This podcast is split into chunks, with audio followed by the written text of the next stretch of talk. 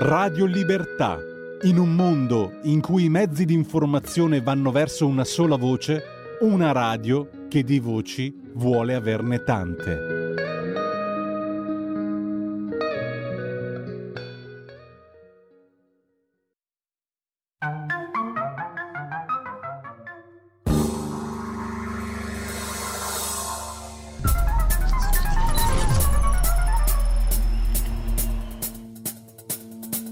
Ora in onda Zoom, il drive time in mezzo ai fatti con Antonino Danna.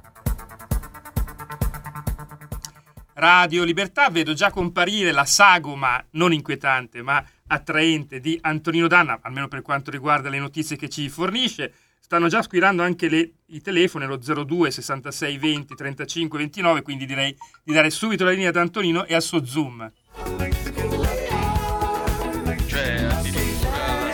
Sagoma com'è che l'hai definita gradevole? Com'è veramente mi attraente, attraente. Attraente.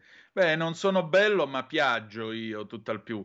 Amiche e amici miei, ma non dall'avventura, buonasera. Siete sulle magiche, magiche, magiche onde di Radio Libertà. Questo è Zoom, il drive time in mezzo ai fatti. Io sono l'attraente Antonino Danna, a quanto ho scoperto, e questa è la puntata di mercoledì 23 novembre dell'anno del Signore 2022. Cominciamo subito la nostra trasmissione ricordandovi di dare il sangue, in ospedale serve sempre. Salverete vite umane, chi salva una vita umana salva il mondo intero. Secondo appello andate su radiolibertà.net, cliccate su Sostienici e poi abbonati, troverete tutte le modalità per sentire questa radio un po' più vostra, dai semplici 8 euro mensili sulla Hall of Fame fino ai 40 euro mensili del livello creator che vi consentiranno di essere coautori e co-conduttori di almeno una puntata del vostro show preferito eh, con il vostro mm, conduttore preferito. E allora, noi cominciamo subito la nostra trasmissione con eh, un pezzo, un pezzo di Duran Duran, Hungry Like the Wolf, il 1982. Andiamo.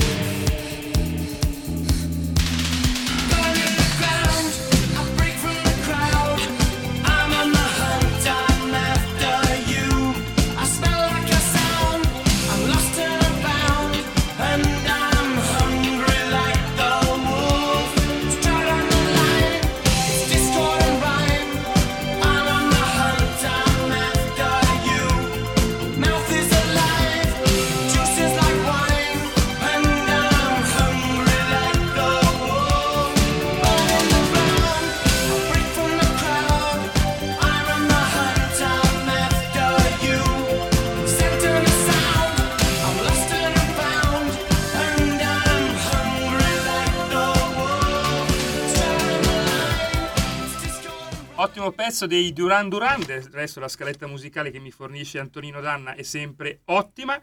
Eh, gli ridiamo la linea rip- ripetendo il numero per andare in diretta con lui, pregando gli ascoltatori che sono già intervenuti eh, quest'oggi di non chiamare allo 02 66 20 35 29. Potete inviare anche dei WhatsApp al 346 642 7756. Eh, fate in fretta a chiamare perché fra poco dovrebbero arrivare in studio Laura Marinaro e Malika Zambelli e, loro sì hanno delle, eh, sono delle figure intriganti, come avevo definito prima Antonino Danna, e quindi potrei essere distratto.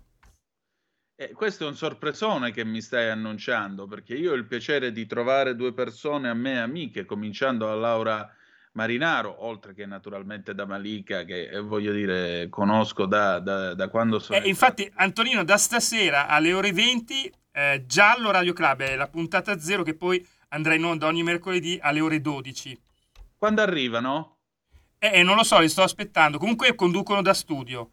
Eh, fatelo dire che così, se vogliono, insomma, le aspettiamo qui nelle nostre... A che ora comincia Giallo Club? Subito dopo di te, quindi direi che il promo glielo farai verso le 8 meno 10. Ah, benissimo, benissimo, eccellente, eccellente. Eh, mi fa molto piacere, ne sono molto soddisfatto e contento di questa cosa, vi dico la verità, perché Laura Marinaro è una bravissima collega che eh, scrive per Giallo, si è sempre occupata di cronaca nera. Io l'ho conosciuta nell'ormai, ahimè, lontano 2008, quando abbiamo, anzi 2007, quando abbiamo cominciato a fare il um, corso organizzato dall'Ordine dei giornalisti di preparazione all'esame di Stato. Noi siamo stati la penultima sessione a fare l'esame di Stato con le macchine per scrivere. E Laura era, ve ne accorgerete poi in trasmissione con eh, Malika, Laura era ed è una collega molto precisa, molto puntuale, coglie molto bene il dettaglio, riesce a mettere in discussione molto bene quello che le si presenta.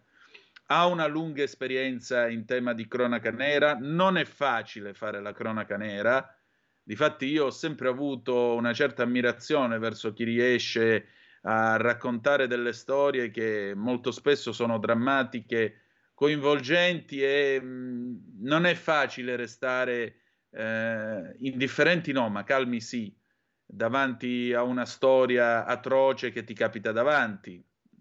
Pensate per esempio al caso Bossetti, al caso Iara. Eh, come fai a raccontare la storia di una ragazzina di 13 anni che sparisce in un campo e buh, è una famiglia che resta nel dolore, e poi tutto quello che accade, e poi RIS, e poi il processo, e poi eccetera, eccetera, eccetera. Quindi avrete modo di apprezzare una persona molto preparata, molto comunicativa, molto capace. Malika la conoscete tutti già da tempo, voglio dire, eh, Malika ha quella carica umana ed empatica che naturalmente vi accompagnerà nel corso di questo Gello Club. Credo che siano bene assortite, già che ci siamo, per cui io penso proprio che questo programma vi piacerà. Vi piacerà perché non sono, non fanno quei gialli sciacquacervelli che di solito si comprano e si leggono in treni, in aereo, sotto l'ombrellone d'estate. Questa è una riflessione giornalistica che è tutt'altra cosa in merito a casi che naturalmente hanno toccato e sconvolto l'opinione pubblica. Per cui eh, vi invito caldamente a seguirle e credo che sarà veramente una grande puntata, sarà una grande trasmissione che credo si candidi agevolmente a diventare uno dei cult di questa rete. Ecco Antonino, allora se sei d'accordo facciamo sentire il promo. Sì, vai col promo. E chi l'ha detto che di giallo e di crime non si può parlare anche in radio? Giallo Radio Club su Radio Libertà con me, Laura Marinaro, e Malika Zambelli. Parleremo dei cold case e dei casi più interessanti della cronaca nera italiana. Mercoledì 23 novembre, mi raccomando, appuntamento Iara Autopsia di un'indagine, dalle 20 alle 21 sul canale 252 del Digitale Terrestre in Radiovisione, oppure su tutti i canali social di Radio Libertà e in dub radiolibertà.it. Ecco, mi sembra che Laura Marinaro sia stata alquanto chiara nelle sue cose, per cui avrete modo e maniera di apprezzarla già da questa sera in coppia con Malika Zambelli.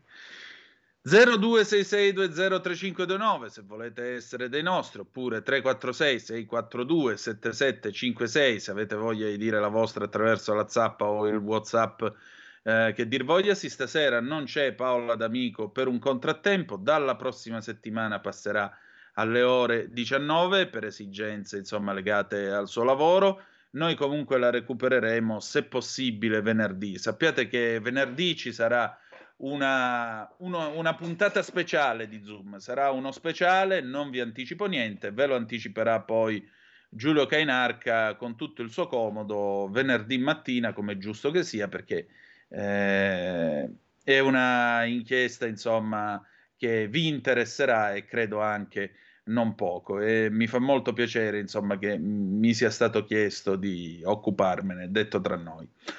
Qualche notizia su quello che sta succedendo in questo vasto mondo, missili su Kiev e Leopoli, blackout a Zaporizhia, batte l'ANSA, massicci attacchi russi contro l'Ucraina, almeno 70 missili da crociera, Medvedev contano i nostri lanci, ce n'è per tutti, Uh, Kiev all'Eurocamera, il sistema elettrico sta per collassare, sarà il peggior inverno alla seconda guerra mondiale. Colpito il reparto maternità di un ospedale vicino alla città di Zaporizia, ucciso un neonato, vergogna. L'Europa dichiara la Russia stato sponsor del terrorismo. Cyberattacco a PE eh, rivendicato dagli hacker prorussi Killnet. Poi ancora abbiamo Qatar 2022, chi se ne frega del mondiale, comunque sappiate che Spagna-Costa Rica per ora 3-0, la Germania si tappa la bocca per protesta contro la FIFA. Sai che protesta. De Pau fece un video durante l'omicidio delle donne cinesi, convalidato il fermo, per il GIP era consapevole dei gravissimi fatti da lui commessi, il 51enne si è avvalso della facoltà di non rispondere. La difesa, il profilo psichiatrico è da esaminare, indagini su un altro delitto. Col super bonus al 90% si risparmiano poi eh, 4,5 miliardi. Ancora maltempo, due morti in Campania, una turista eh, travolta da un'onda, una turista straniera è, molta, è morta travolta da un'onda mentre stava fotografando la mareggiata in corso nel, fo- nel, fiordo di Furore, località della costiera malfitana, un 34enne invece morto folgorato nel borgo di Vico e Quenz vicino a Sorrento. Due esplosioni a Gerusalemme, morto un sedicenne e 31 feriti. Una delle deflagrazioni si è verificata nei pressi di una fermata d'autobus, in quel momento molto affollata. Elevato lo stato di allerta in città, la Jihad islamica parla di operazioni eroiche. Sette morti in un supermercato affollato per il Thanksgiving, a sparare il direttore del Walmart a Chesapeake, Virginia, che ha poi rivolto l'arma contro se stesso e si è tolto la vita. Sparatoria segue quella del Colorado in un locale gay sabato notte. Con le politiche per la famiglia, per quanto riguarda l'economia, giù il rischio povertà, secondo l'Istat l'insieme delle politiche sulle famiglie ha ridotto la diseguaglianza, misurata dall'indice di Gini, da 30,4 a 29,6%, rischio povertà da 18,6 a 16,8%. Infine, speciale violenza sulle donne, 82 uccise nel 2022, 42 dall'ex. Sono 82 le donne uccise nel 2022 contro le 90 dello scorso anno, meno 9%. In aumento le violenze sessuali, 4.416, tante le iniziative in tutta Italia per contrastare il fenomeno in occasione del 25 novembre, giornata nazionale per l'eliminazione della violenza sessuale sulle donne. La Camera ha approvato all'unanimità una mozione unitaria per la prevenzione, informa sempre l'ANSA. Infine la Corte Suprema del Regno Unito dice di no a un nuovo referendum in Scozia e sarebbe anche il caso di dire che la Corte ha ragione. Veniamo a noi. Vi dicevo delle delle zappe. Eh, allora, che cosa leggiamo? Che cosa ci avete scritto? Vediamo un pochettino se eh, il macchinario ce la fa. Vediamo un attimo. No, si è, in, si è impappinato, ve lo leggo da qua, così facciamo prima. Ah, questo è il bello della diretta, come potete ben vedere. Vediamo un po'. Angelo da Cusago, far pagare le tasse ai prostituti e prostitute E quindi sarebbe il caso di abolire la, la, legge Merlin, ma poi si pagherà con i POS o in contanti? Questa è anche una, una bella domanda. Poi ancora, Paola, buongiorno, non sono d'accordo sulla soluzione del 110%. La soglia del reddito è troppo bassa, chi ne ha usufruito in precedenza sono i soliti amici degli amici e gli altri ora sono penalizzati. Ancora, eh, la tregua fiscale doveva interessare chi ha dichiarato e non ha potuto pagare. Poi, buongiorno, sono stanca di sentire persone disinformate che parlano a vanvera. Anche nel 2023 lo schema per l'indicizzazione delle pensioni sarà quello del 2022. L'adeguamento, 7,3% contro 1,9% di quest'anno, sarà pieno 100% per gli assegni che arrivano a quattro volte il minimo INPS fissato in 525,38 euro. Scenderà al 90% per i trattamenti Mm, per i trattamenti compresi tra 4 e 5 volte il minimo, al 75% per le pensioni sopra la soglia di 5 volte il minimo. La rivalutazione sarà applicata sugli importi lordi degli assegni, comprensivi quindi del conguaglio 2022. Pina da Monza e Brianza, buongiorno signore Antonino Danna, ma qualche buona notizia no? Eh, eh, io vorrei darvela qualche buona notizia, ahimè purtroppo in questo vasto mondo per il momento le notizie non sono molto incoraggianti per quello che accade, cari miei, perché purtroppo viviamo, viviamo in un mondo un pochettino, come potremmo dire, viviamo in un mondo un pochettino contrastato, un mondo nel quale, ahimè, la, la confusione e, diciamo pure, L'infelicità? Lo possiamo dire? Sì, la, la, la disperazione, l'infelicità, tutto questo si stanno stanno per il momento apparentemente prevalendo, apparentemente prevalendo. Ma il mondo, beh, il mondo è quello che, quello che noi viviamo, che, come, noi lo, come noi lo vediamo, a seconda di quello che tu hai dentro e guardi nel mondo, il mondo come una specie di specchio te lo, te lo rimbalza. E quindi quando uno sì, sente effettivamente tutta questa serie di notizie, tutta questa serie di, di problemi e quant'altro, dice ma è possibile che il mondo sia tutto questo schifo qua? E il mondo non è questo schifo, il mondo è anche fatto di speranze, è anche fatto di persone buone che stamattina sono andate a lavorare, stamattina hanno, dato, hanno detto una buona parola, hanno dato un sorriso a qualcuno, gli hanno dato speranza quando fuori speranza non ce n'era, o era tutt'al più il ministro della sanità.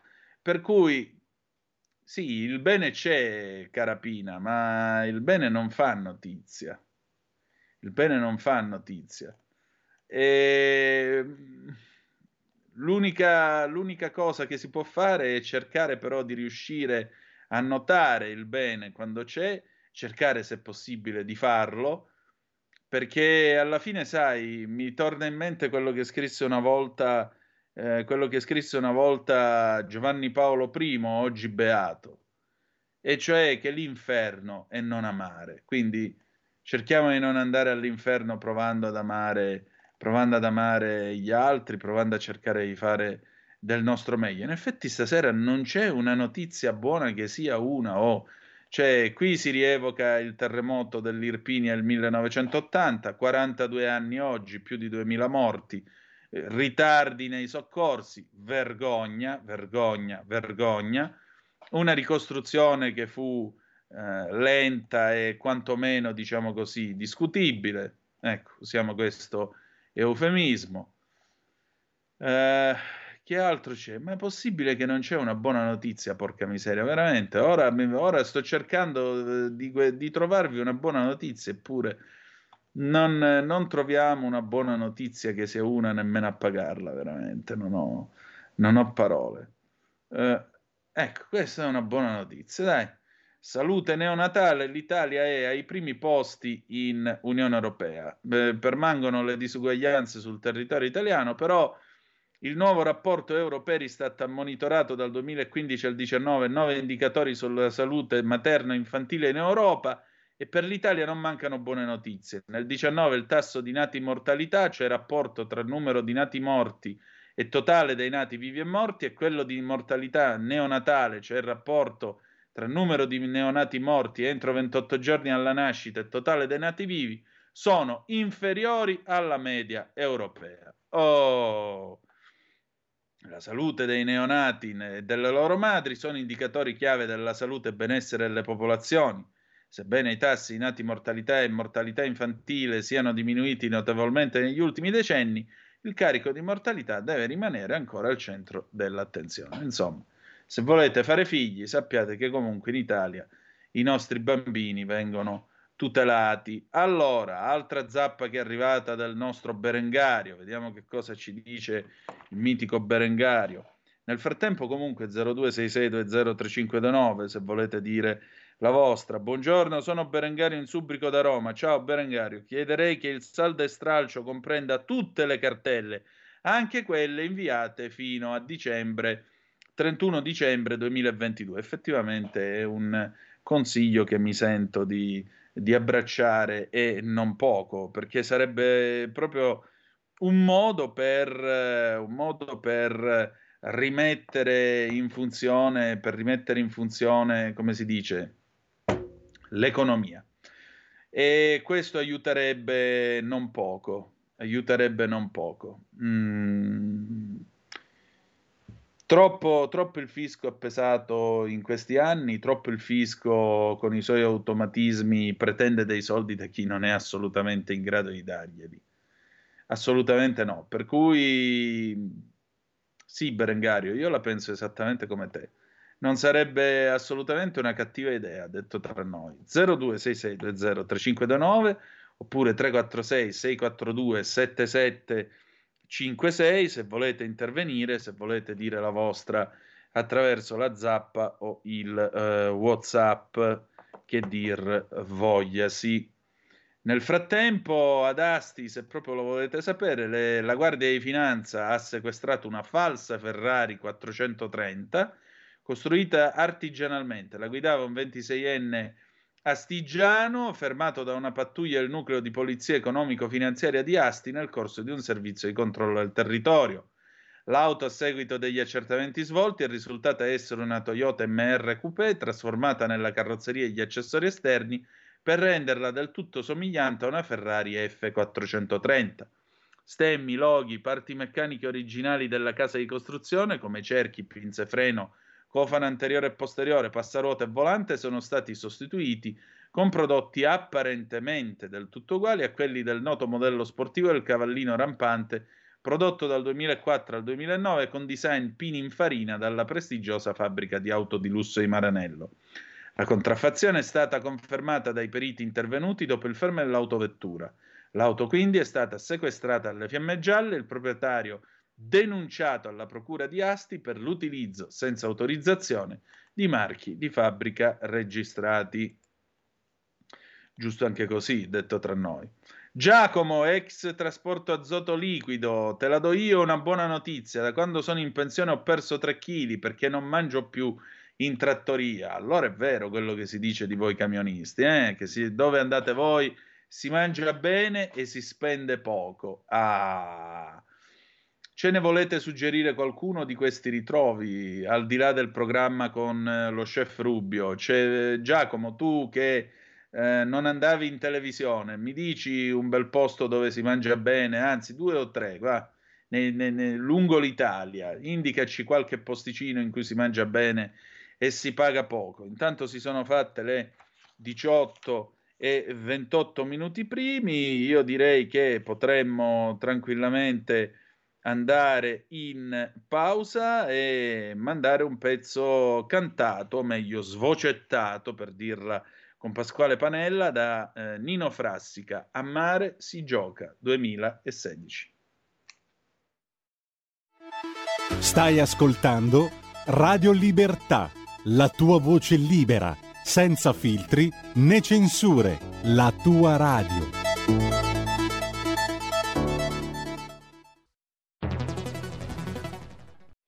C'è chi te la racconta sbagliata e chi te la racconta male. C'è chi te la racconta tagliata chi te la racconta al contrario e chi non te la racconta affatto.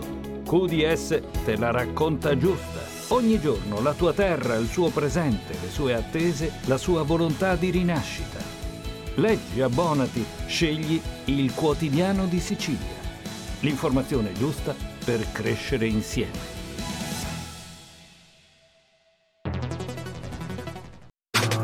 Stai ascoltando Radio Libertà. la tua voce libera, senza filtri né censura. La tua radio.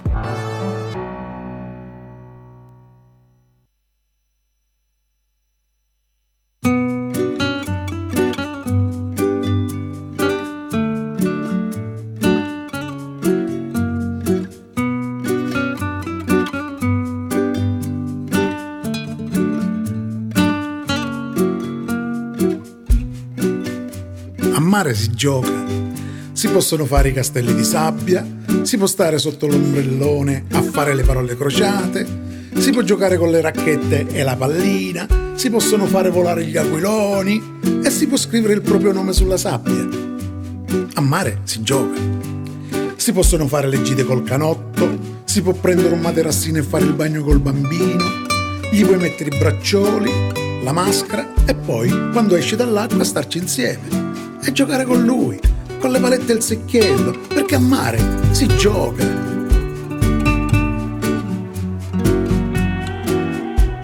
A mare si gioca, i gabbiani lo sanno. Infatti volano a pelo d'acqua e urlano e poi salgono su, su altissimi e fanno finta di essere delle nuvole. I pescatori sono loro amici e gli lanciano i pesci e loro ricambiano, riempiendo di allegria bianca i quadri, i cieli, le acque e la vita. A mare si gioca, giocano tutti. Si può giocare al gioco dello scafo. Si sale tutti su un gommone fino a riempirlo all'inverosimile. Quando quello che porta il gommone e comanda dice di buttarsi tutti a mare, ci si butta a mare. È un gioco. Quando io ero giovane, lavoravo nella guardia costiera a Lampedusa. Quante cose che ho visto. Una volta, mentre giravamo, abbiamo visto 366 delfini impigliati nelle reti. Erano scappati dalle acque dove erano nati, forse per fame, forse perché c'era una guerra sottomarina tra pesci. Noi li abbiamo liberati tutti dalle reti e li abbiamo visti nuotare velocissimi, saltare fuori dall'acqua e inseguirsi. Giocavano. A mare si gioca, si gioca.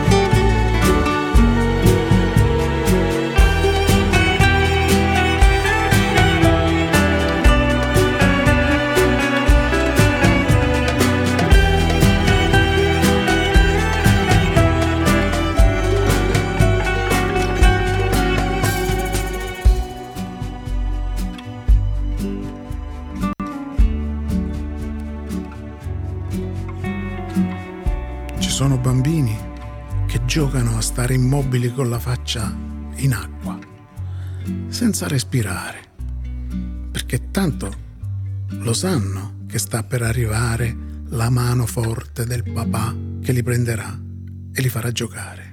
A mare si gioca.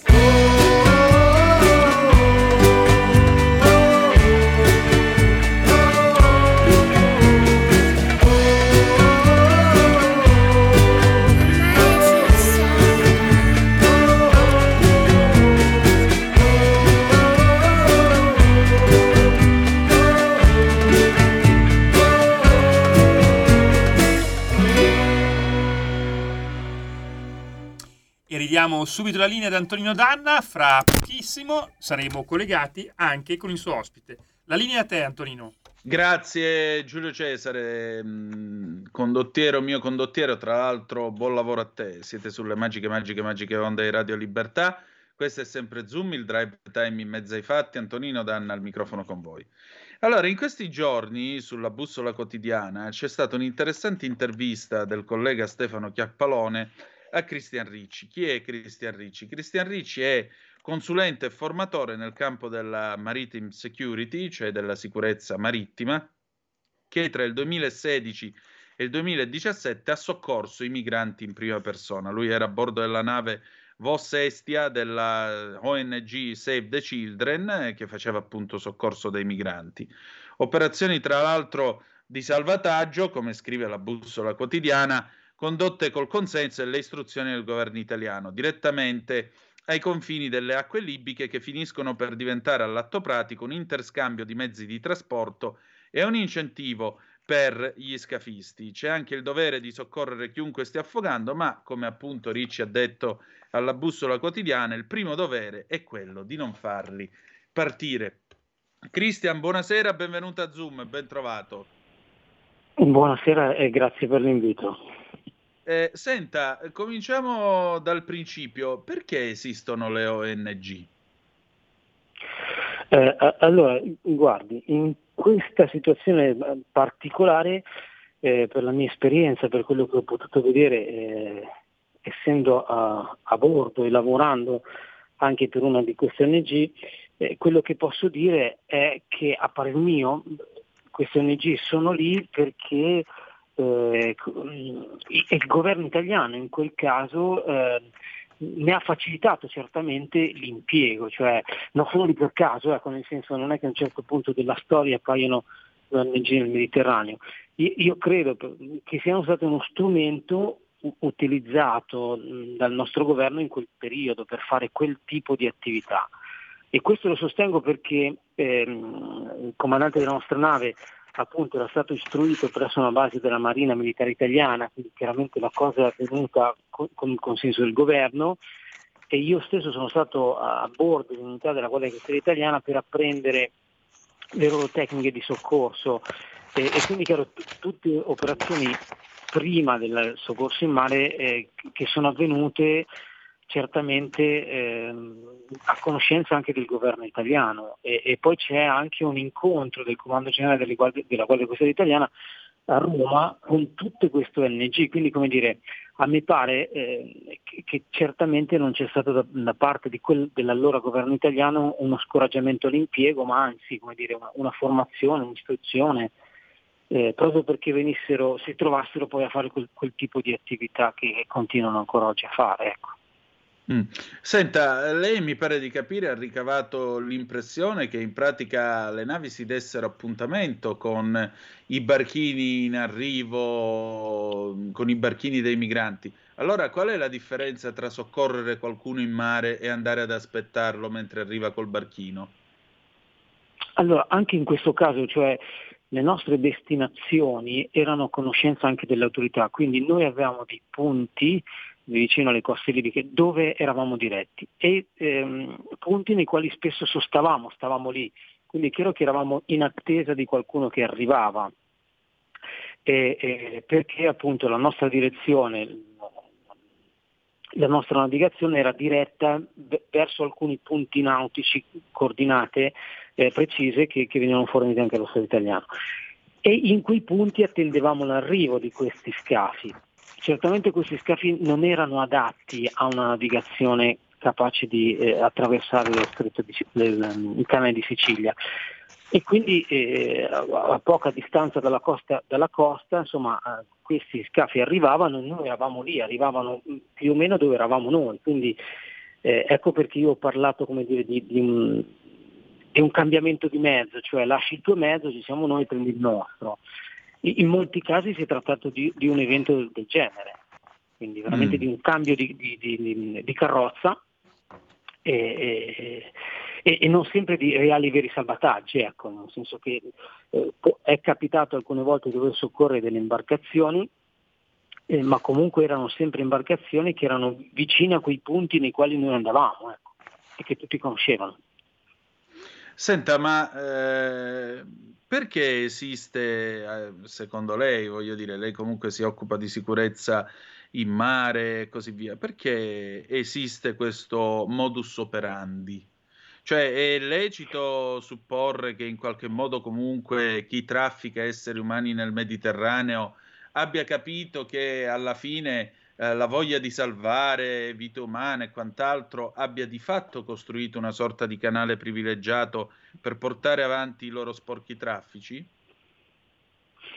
Eh, quello che mi pare di vedere un po' anche dai dati è che nel periodo in cui ero io in quella zona c'era un flusso di persone che venivano dal Centrafrica, quindi diciamo Niger, Costa d'Avorio, eh, che da quanto io ho appreso eh, queste persone erano costrette a imbarcarsi, quindi la loro emigrazione verso l'Europa, verso l'Italia era una migrazione non spontanea ma costrette, quindi i libici li imbarcavano su queste, su queste imbarcazioni che noi raccoglievamo. Eh, per fare cosa? Questo non lo saprei dire, posso dire, pensare che poi venissero utilizzati eh, le donne chiaramente nella prostituzione, gli uomini in altre attività, però comunque da quanto io ricavavo dalle loro dichiarazioni erano che non avevano scelto di imbarcarsi, erano stati costretti. E questo si notava anche dal fatto che erano persone che chiaramente non avevano nulla con sé e addirittura venivano imbarcati anche senza giubbotti di salvataggio, quindi senza nessun minima precauzione. Quindi uno si pone una domanda dice ma io pago per andare a morire, in realtà mi pare che queste persone eh, non pagassero ma venissero costrette, quindi anche un'arma politica, insomma utilizzate in tanti modi. Poi da quello eh. che ho visto io, ora la sì, realtà sì. è diversa, ora c'è un grandissimo eh, impiego de, de, de, della, della Libia da parte di egiziani, di tunisini e marocchini. Quindi chiaramente la Libia è un hub di eh, immigrazione illegale eh, che viene un po' sfruttata per tutti gli scopi possibili e immaginabili. Ecco. Ehm, e quindi, come dire, eh, si va in Libia perché si sa che in Libia ci possono essere delle condizioni più favorevoli a un'immigrazione illegale. Quello che io osservavo, perché anch'io sono un ex ufficiale della Guardia Costiera, mi sono occupato in anni precedenti, per esempio, dall'immigrazione illegale in Italia, era proprio questo, che chi si imbarcava su queste unità e veniva raccolto dalla Guardia Costiera, eh, scusate, dalle, dalle ONG, voleva essere raccolto, voleva essere preso. Mentre eh, prima eh, il migrante che arrivava, il migrante in regalo, non voleva essere preso, cioè scappava, cercava di arrivare a terra e di rileguarsi. E, e quindi notavo proprio anche questa differenza di attività, questo, questo modo diverso di, di fare e, e, quindi è chiaro che l'arrivo tramite l'ONG in qualche maniera innesca dei percorsi diversi eh, rispetto a prima dove eri costretto ad arrivare sulla costa e a scappare perché se ti prendevano ti riportavano indietro. Eh, è, è, chiaro, a, parer mio, che ci sia un, dire, ora una modalità se non altro diversa sicuramente. Senta, eh, mm. lei dice la Libia, io dico le Libie perché appunto abbiamo quella di Haftar e quella di al-Serraj. Sì, certo. eh, L'Italia in tutto questo eh, naturalmente dovrebbe cercare un, lapo- un, rapporto con entrambe. Allo stato dell'arte noi che accordi abbiamo con i libici? Siamo in grado di dire loro non usate i migranti come arma di pressione politica, non imbarcateli a forza o non consegnateli a forza agli scafisti perché poi finiscano in mano alle ONG? Eh, eh, io credo che la difficoltà lì sia capire eh, dire, quanto lo scafista sia lo Stato eh, e quanto lo Stato sia lo scafista. Ecco, come dire, dicevo, eh, purtroppo eh, credo che il problema di coscienza, secondo me, che giustamente ci, por- ci dovremmo porre tutti, anche i politici, è che queste persone in qualche modo so- sono le vere vittime, sono utilizzate per scopi politici, per scopi criminali, quindi come dire, qualsiasi accordo da farsi o fatto dovrebbe comunque privilegiare il fatto che eh, queste persone hanno una dignità e quella dignità non, non no, non può vederle eh, in mare in queste condizioni e merce di scambio eh, o tra scafisti o tra stati pirati. Ecco. Eh, secondo me quello che um, bisogna risvegliare in qualche maniera è il fatto che queste persone sono persone umane e non è dignitoso trattarle come fossero merci e a me pare che invece mh, insomma, co- continui ad essere così, cioè a essere trattati come, come merce. E secondo lei quale può essere una soluzione politica a questo problema? Prima di tutto è un problema che l'Italia può fronteggiare da sola? Io, non so se può fronteggiarlo da sola, è, che, è certo che è un problema che l'Italia deve fronteggiare, da sola con qualcun altro comunque è un problema che deve fronteggiare e principalmente è un problema mh, appunto, come dire, morale, nel senso che eh, non mi posso permettere, visto che lo so, che queste persone vengano trattate in quel modo, eh, cioè siano merce di scambio, siano merce utilizzata, siano merce da macello. Questo secondo me è il primo pensiero che, che, che, i politici dovrebbero farsi, o da solo o con altri, però il problema è lì, eh, secondo me, a parer mio, cioè la, la, Libia o le Libie è il posto dove la gente emerge e, e questo non può essere. Secondo me l'immigrazione è un problema secondario, il problema principale è, è dire oh ma quelle persone hanno una dignità, insomma eh, la prima, la prima vera salvezza per quelle persone è riconoscere la dignità, poi ci sarà anche la salvezza in mare eh, però la prima salvezza è riconoscere la dignità e oggi non lo facciamo, a me pare che non lo facciamo. È, una, cioè, è un atteggiamento, anche... è, una, è una visione che io condivido con lei, detto tra noi. Senta, come possiamo provare a bloccare queste partenze? È un atto criminale, quindi basterebbe credo un'attività di polizia, come si è fatto da tante parti, cioè, è un'attività criminale eh, né più né meno, dove c'è lo sfruttamento delle persone, dove eh, purtroppo ne, ne, ho viste tante sfruttate, raccontavo anche nell'intervista, pensate a quello che fanno le donne, eh, è un'attività criminale, quindi ci vorrebbe eh, una presa di posizione come, di polizia, di rispetto dei diritti delle persone, ecco. Eh, prima di andare a cedere delle motovedette, di andare a fornire dei, sono tutte cose che di fare dire, delle regole di condotta sono tutte cose che non risolvono nessun tipo di problema. Certo, però senta, si discute di rendere responsabile e rendere quindi paese di arrivo la nave della ONG sulla quale si viene raccolti a seconda della bandiera che batte. Quindi una nave di mhm. una ONG tedesca dovrebbe portare i profughi ad Amburgo e non a Malta o alla Valletta. Poi c'è sempre questo dibattito uh-huh. del porto del primo porto disponibile, c'è chi dice eh, per quale motivo arrivare fino all'Italia quando c'è vicina la Tunisia. Queste sono eh, questioni, diciamo così, che lasciano il tempo che trovano oppure sono in fondo il nocciolo di questa vicenda? Ma io credo che in qualche maniera siano appunto dei palliativi, delle... Io, mi scuso se mi ripeto, ma secondo Prego. me un paese grande come, come l'Italia dovrebbe eh, pensare di fermare un traffico di esseri umani, la prima cosa. Eh, quello deve fare. Poi tutti gli altri tentativi sono un modo per scaricare il problema e lavarsi la coscienza, però mi sembra che la coscienza dovrebbe essere toccata dal fatto che molti di queste persone sono frutto di tratta, molti, non dico tutti, molti, e quindi forse questo è il primo problema, eh, porre fine a questo. Eh, poi dove sbarcarli, dove credo che sia una questione di forma ma non di sostanza, ecco, secondo me manca ancora proprio la sostanza. Senta, un'ultima cosa, c'è un rischio terrorismo in questa immigrazione? Sicuramente per quello che ho visto io c'è un rischio criminalità.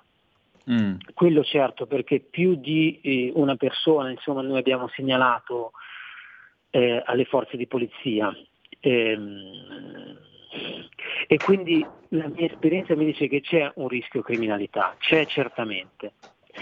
Eh, sul rischio terrorismo non le saprei dire perché non ho dire, eh, quelle conoscenze approfondite, eh, però sul rischio criminalità certamente sì, certamente sì, la mia esperienza mi dice di sì. Capisco. Senta, un'ultima cosa, al momento, al di là della, dell'emigrazione clandestina, secondo lei qual è l'altra grande emergenza di cui l'Italia si dovrebbe occupare nel Mediterraneo per quanto riguarda la sicurezza?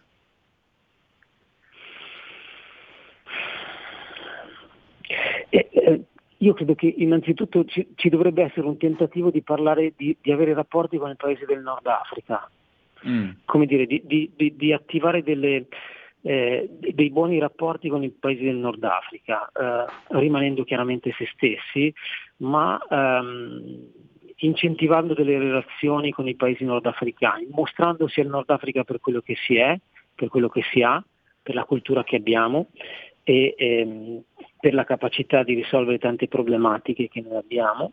Ehm, e quindi il costruire un rapporto con questi paesi che si interfacciano con noi, eh, che sono paesi in sofferenza, in difficoltà e che avrebbero bisogno anche dire, ehm, del nostro modo di fare in qualche modo. Secondo me la, l'avere questi rapporti sarebbe importante.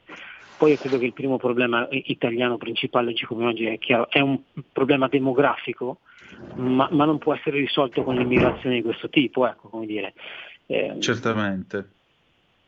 Senta, io la ringrazio molto del suo tempo. Abbiamo un'ultima telefonata prima di lasciarci. Pronto, sì. chi è là? Sì, chi è qua? Sono Antonello dal Veneto, Ciao, caro Antonello. Antonino. Buonasera anche il tuo ospite. Grazie, Prego. grazie, buonasera. Ecco, volevo farle notare, caro ospite, che per esempio attualmente dove si stanno giocando i mondiali lì nel Qatar, ci sono un sacco di, di turisti e di, tele- e di spettatori che sono tunisini oltre che marocchini. Allora non ci vengano a raccontare che i porti del Marocco e della Tunisia non sono sicuri. Primo. Secondo, il problema lo stanno eh, gettando addosso alle- nelle spalle dell'Unione Europea. E deve essere le Nazioni Unite, le Nazioni Unite che devono affrontare il problema e risolverlo una volta per sempre. Altrimenti che ci stanno a fare le Nazioni Unite? Grazie, grazie. Grazie tante. Grazie. Prego. Eh, per quanto riguarda il problema tunisino, come dire, eh, io co- condivido che c'è, eh, e i dati lo dimostrano, che attualmente è il paese dal quale riceviamo più immigrazione clandestina e, e la Tunisia non è un paese in guerra, ehm, come dire, non- mh, avrà le, pro- le proprie problematiche interne, quindi soffrirà di una crisi economica, certamente sì, ma non è un paese in guerra, anzi è un paese con il quale abbiamo anche ottimi rapporti e, e quindi è chiaro che questo dovrebbe far porre qualche domanda a chi ha la possibilità di prendere delle scelte. ok? Questo sono, sono- sono- sono- sono da- d'accordo anch'io, cioè non si tratta più di gente che scappa da guerra, i tunisini non sono di questo tipo. E, e poi su chi possa risolvere il problema eh, va benissimo, l'importante è che però il- possano essere le Nazioni Unite e va benissimo, qualora le Nazioni Unite abbiano una capacità di risolvere dei problemi. ehm, e l'importante è che, che- che risolvano il problema, eh, credo principale, cioè la dignità delle, delle persone che sono forzate a, a muoversi. Cioè, eh, la mia esperienza mi dice questo, quell'immigrazione, almeno nel 2016-2017, nella stragrande maggioranza dei casi, non, non era un'immigrazione volontaria.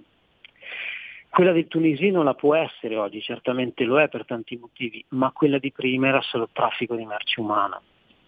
E, e quindi chi può risolvere lo faccia. Io spero che lo faccia l'Italia, come dire, anche come capacità morale, come, ehm, come dire, per la sua storia, eh, per la sua grandezza come nazione. Ecco, io, io spero solo questo, ma è chiaro che chiunque lo faccia ben venga. Insomma. È un auspicio che condividiamo. Io la voglio ringraziare del suo tempo e della sua disponibilità. Ci mancherebbe, è stato un piacere e ringrazio Al lei piacere di risentirci allora, comandante Ricci. spazio. A Grazie. presto, la ringrazio Grazie. ancora. Arrivederci. Arrivederci. Bene, eh, io voglio ringraziare Cristian Ricci, che appunto è un ex ufficiale della Guardia Costiera, ma è un esperto di sicurezza marittima, per eh, questa testimonianza che voglio dire viene da una persona che se ne occupa in prima fila. Poi ancora, nel frattempo sono arrivate anche delle zappe da parte vostra al 346 642 7756. Eh, Mary, buonasera. Le cose non sarebbero arrivate a questo punto se 30 anni fa avessero ascoltato la Lega e aiutarli a casa loro. Ciò che ora che si comincia a pensare in mezzo mondo hanno solo 30 anni di ritardo i democratici progressisti e benefattori. Ma pur di voler avere ragione hanno causato male a tutti i paesi sfruttati dalle grandi potenze. Poi ancora Ermanno, se ho ben capito, l'intervistato ha detto in poche parole che bisogna intervenire a terra in Libia e fare piazza pulita. No, non ha assolutamente detto questo, anzi mi sembra che abbia usato delle parole eh, misurate, semmai ha detto che bisogna trovare un modus operandi con eh, la Libia, un modus vivendi con la Libia e che è tutt'altra cosa e che ha tutt'altro a che fare. Eh, allora, un attimo perché sto rispondendo anche al buon Zennaro che, eh, diciamo così, questa sera deve slittare eh, di altri 30 minuti, quindi lo sentiremo alle 19.30 anziché 19.05. Insomma, mi sembra che gli argomenti non manchino. Mm, apriamo il telefono allo 0266203529, da questo momento i telefoni sono aperti, due telefonate, pronto chi è là? Ciao Antonino, sono Marco da Mantova. Amate adorata, carissimo, dimmi. Sarò breve perché so, ho sentito che c'è un'altra telefonata dopo di me, siamo vicini alle 7. Mi sarebbe piaciuto interloquire un attimo con il tuo ospite perché secondo me ha fatto dei ragionamenti di buon senso. L'unica cosa che mi ha un po' stupito è quello inerente all'Italia, un grande paese dovrebbe farsi carico, come se noi non avessimo nemmeno un problema in casa.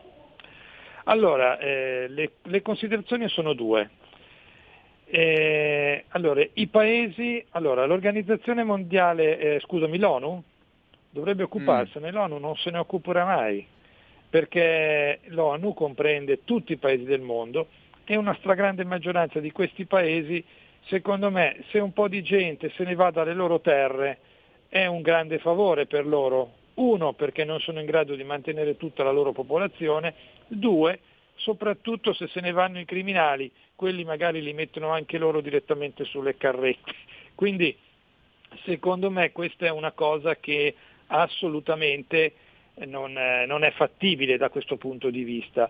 L'altra invece è legata a quanto possono fare comodo eh, i clandestini o gli immigrati anche nei paesi occidentali. Sono l'esercito, del, l'esercito industriale di riserva che, te, che tendono, che sono portati a ridurre il costo del lavoro, perché naturalmente quando l'offerta è tanta la domanda non ha problemi. Tu non vuoi lavorare per 700 euro al mese, tanti ce ne sono tanti fuori che possono farlo al tuo posto. Ciao Antonino, grazie. Grazie a te. A proposito dei tunisini e i marocchini che si trovano nel Qatar, molti di questi sono anche ex operai che hanno contribuito a costruire i, eh, gli stadi eh, dove oggi si gioca il mondiale, mondiale che io non ho assolutamente, non, non seguo, non me ne frega assolutamente niente questa volta e devo dire la verità, non me ne può fregare di meno di questo mondiale proprio per tutti i problemi di sfruttamento e di diritti che sono collegati a questa manifestazione. Parliamo solo di calcio? No, non parliamo solo di calcio perché non è l'oppio dei popoli. Altra telefonata, pronto chi è là? Ciao, sono Mauro Di Reggio, ciao Antonino.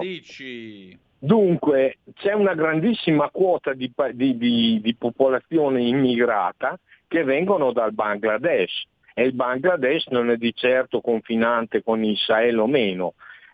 Succede che in Bangladesh, tramite una fondazione, un, un ONG che è la più grossa che c'è, che è finanziata dalla fondazione Clinton e da Bill Gates, offrono il microcredito per l'emigrazione, per cui loro contraggono il debito in Bangladesh, arrivano senz'altro tramite volo, perché in, indubbiamente dal Bangladesh farsela a piedi fino in Libia è impossibile, no?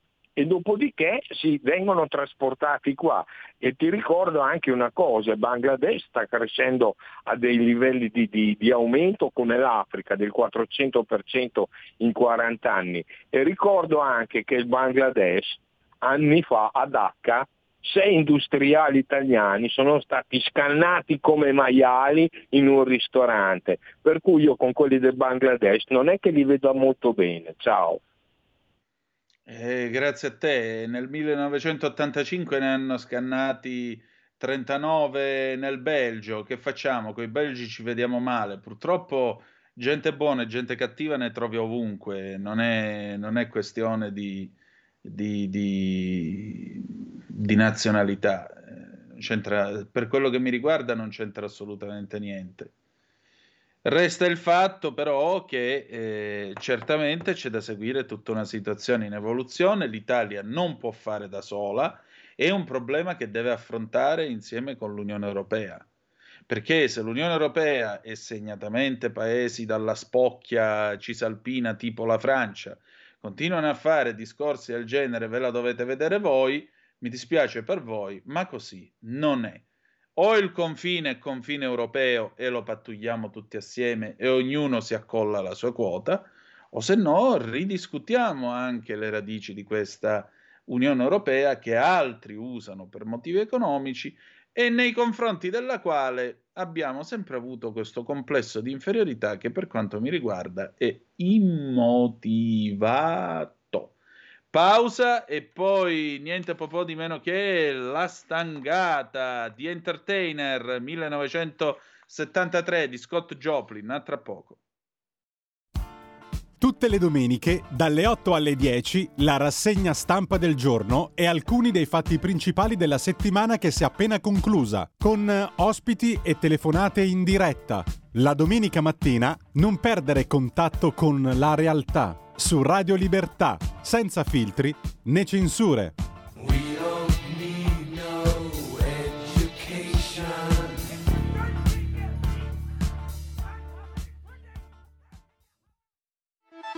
Stai ascoltando Radio Libertà, la tua voce libera, senza filtri né censure, la tua radio.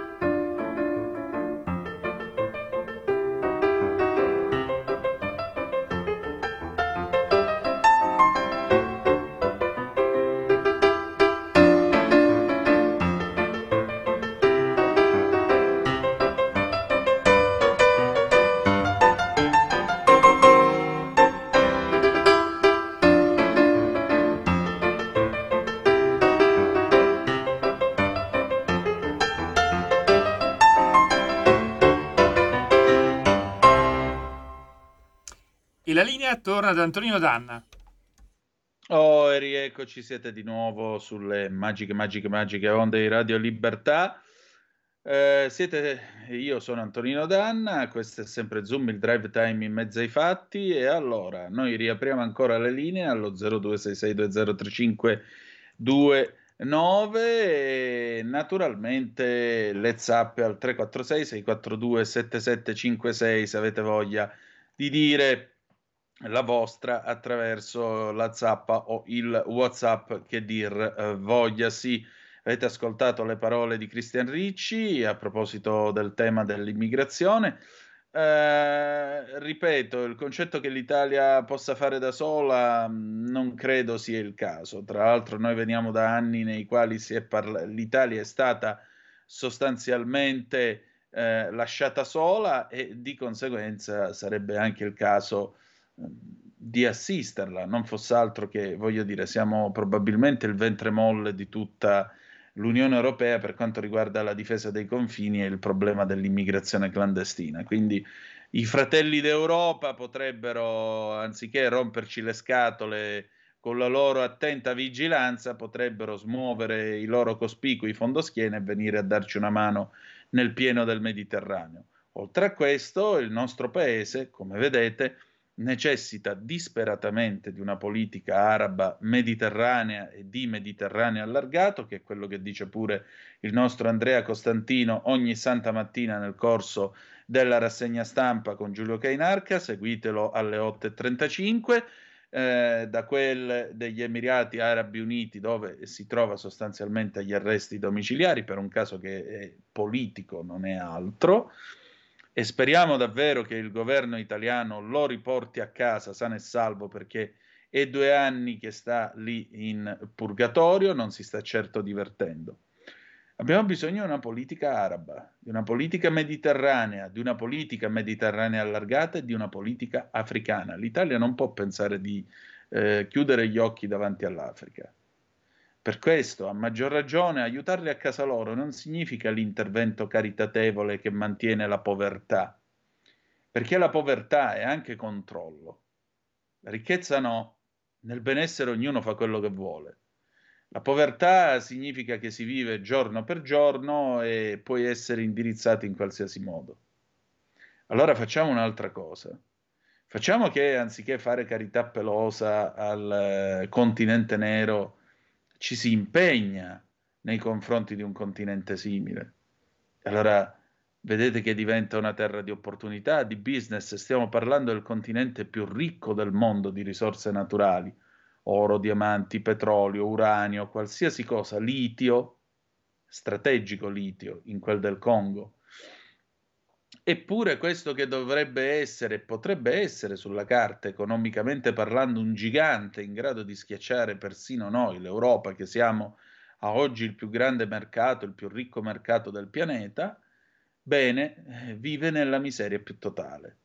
Ci sono dei regimi da fogna, ci sono dittature ridicole, ci sono le corti islamiche che hanno il potere in quella che era la Somalia, Somalia italiana, dove i nostri soldati quando vanno in missione vengono fermati dai più anziani e gli dicono quando è che tornate.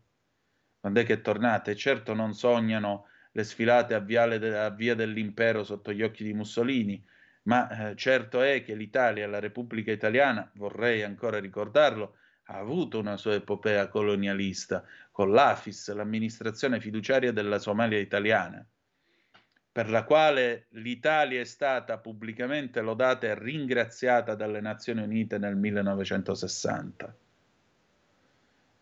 Eppure noi non abbiamo una visione di questo, abbiamo dimenticato sostanzialmente quello che, eh, quello che, che potremmo e dovremmo fare nel Mediterraneo, perché se le aziende italiane lavorano in Libia, se le aziende italiane lavorano in Tunisia, in Algeria, in Egitto e così via, non solo danno lavoro, ma creano, creano benessere, creano ricchezza.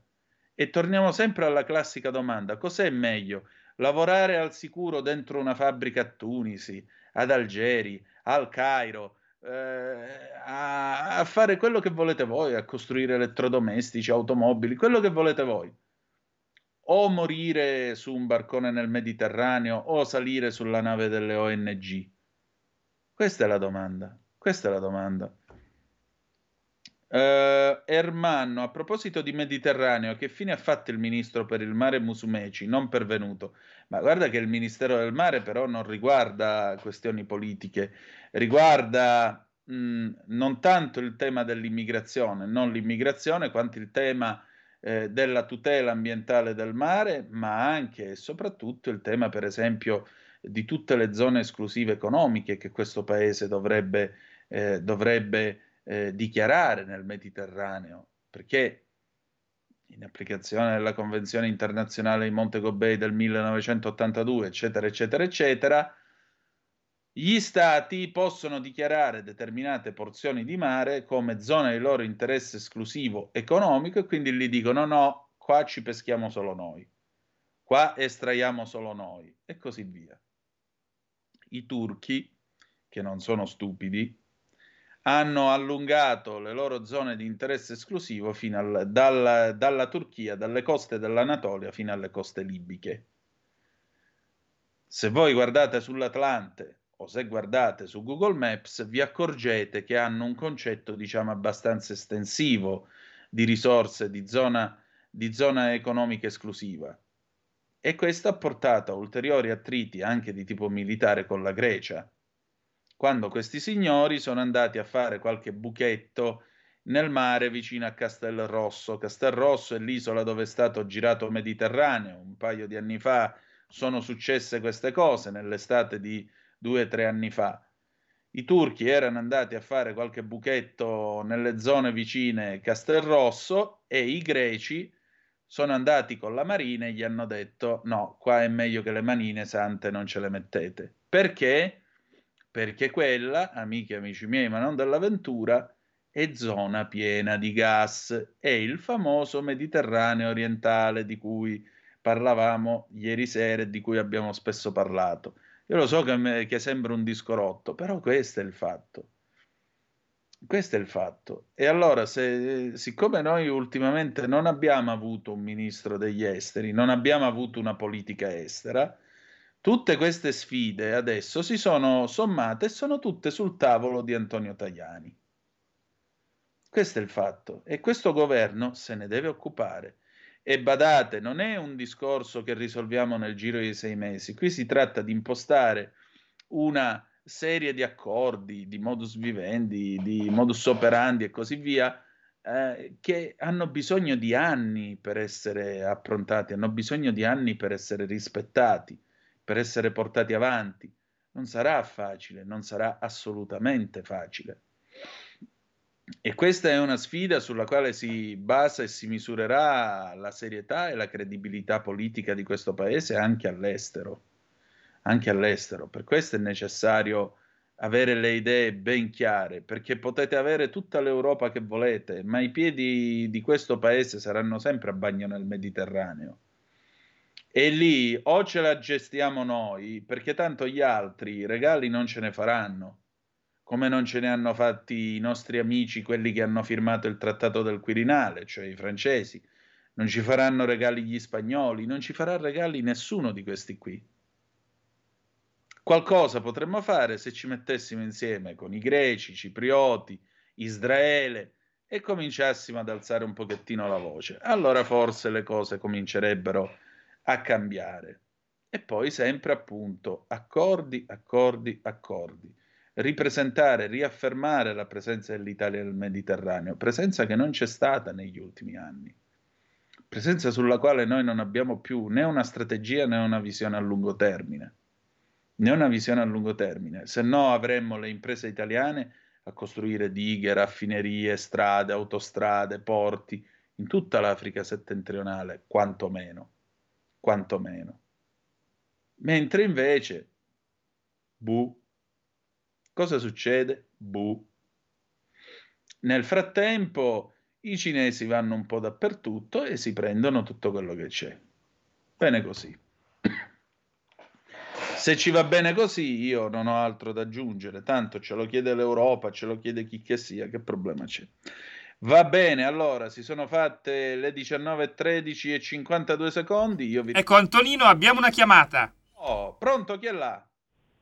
Sono Gianni da Genova, ciao Antonino. Ciao Gianni, è onore alla stavo, superba. Dici. Con molto interesse quello che stavi dicendo, la, della nostra politica estera. Sai Gianni invece che certe volte io mi, mi, mi sento Vox Clamans in deserto, la voce che grida eh. nel deserto. Noi ce l'avremo un'agenda eh. di Enrico Mattei che è ancora valida adesso a distanza di tanti anni. Quello, eh, quello è morto per questo quella della collaborazione con i paesi africani. Come no? Quello che aveva fatto Berlusconi con tutti i difetti che ha sempre avuto, ma quello di pratica di mare e anche quello di aver fatto accordi con Gheddafi per costruire e per, e per creare diciamo, dell'occupazione in Libia, che ricordiamoci che prima della, della distruzione diciamo così, della guerra in Libia, la Libia era il terzo paese africano come PIL. Quindi non erano proprio così degli scappati di casa. E poi per quanto riguarda con l'Algeria, la, Tunisia, eccetera, bisogna restaurare dei rapporti come aveva fatto, come aveva insegnato molto bene Enrico Mattei, della, di collaborazione. Per esempio i pannelli solari, i pannelli solari non è che si devono fare qui in Italia per, per, togliere del suolo l'agricoltura, che c'è già la schifezza del far to fork, quelle schifezze lì che, che vogliono imporre, ma farla nei deserti africani, mettersi d'accordo col paese della Tunisia o dell'Algeria, dato che con l'Algeria, come è ben ricordato più volte, Enrico Mattei è considerato come eroe, eroe nazionale perché aveva aiutato il popolo algerino contro la, la pervicacia de, dei francesi e di conseguenza fare dei, dei pannelli solari là in, in, in, nel, nel deserto del Sahara, naturalmente cercare di farlo con, delle, in Europa i pannelli solari, non farceli venire dalla Cina e poi fare, eh, trasportarli con la Terna, la Saipem, insomma con società preposte per fare il passaggio e cioè la vendita del prodotto a, all'Europa con pannelli solari nel deserto. È una collaborazione fattiva con quei paesi e del bene se ne sta bene tutti, come si dice nei proverbi. Certo, Però... e, e lì ci vorrebbe il metodo Mattei, cioè 50% degli utili a voi, 50% degli utili a noi e il personale ve lo forniamo, ve lo formiamo, ve lo formiamo noi gratis, che era quello esatto. che faceva Enrico Mattei. Eh, infatti, da, e in questo modo la, l'Algeria ti diventa paese produttore di energia elettrica che lo esporta pure, energia pulita. Esatto, eh, ma però bisognerà bloccare quella schifezza lì se esce fuori quella di Di Maio, perché è una cosa che non sta né in cielo né in terra. Eh. Cioè, ma guarda, io lì più ci penso e più mi dico, ma possibile che uno col curriculum del ministro Di Maio, dell'ex ministro Di Maio, possa aver battuto secondo una commissione indipendente per giunta. Io vorrei sapere chi siano i membri di questa commissione indipendente, cioè li voglio proprio vedere in faccia, voglio sapere chi sono. Questi hanno preferito gente con una laurea ad Harvard e a Cambridge e ad Oxford, hanno preferito gente così cioè hanno preferito Di Maio a individui concorrenti di questo genere. Ma di che cosa stiamo parlando? È eh, come se alla guida del CERN di Ginevra ci presentassimo io e Carlo Rubbia. Io di fisica atomica ne capisco quanto un tubo. Quello è un premio Nobel che ha, vinto, che ha vinto il premio Nobel per le sue ricerche ed è un genio. Però prendono me anziché lui. Eh, c'è qualquadra che eh. non cosa, direbbe qualcuno. Eh, ma, eh. ma, bisogna cercare di bloccare questa situazione, perché se è vero che Draghi o anche da Quirinale hanno dato quel, quel nominativo lì, è, è, un, è, un, controsenso anche nel, nei confronti del governo che è appena in carica, perché ci hanno lasciato una patata bollente, altro che campanella, lì ci hanno lasciato una bomba a orologeria. Ma guarda, non è solo un controsenso, è anche uno eh, sgarbo verso il governo attualmente, perché non è facile. Ci hanno lasciato delle mine che esplodono da un momento all'altro e Giorgetti ci avrà da il suo fare perché lui è sicuramente una persona in gamba per, in quello, ma però ci hanno lasciato un, un campo minato eh, di quelli come si deve.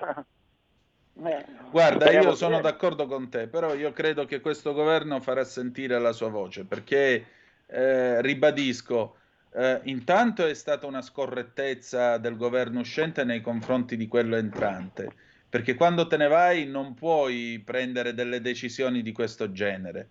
Eh, Queste infatti... sono decisioni che un governo moribondo non può prendere, perché intanto sono or- eh, straordinaria amministrazione, secondo legano le mani a quello entrante e non si fa.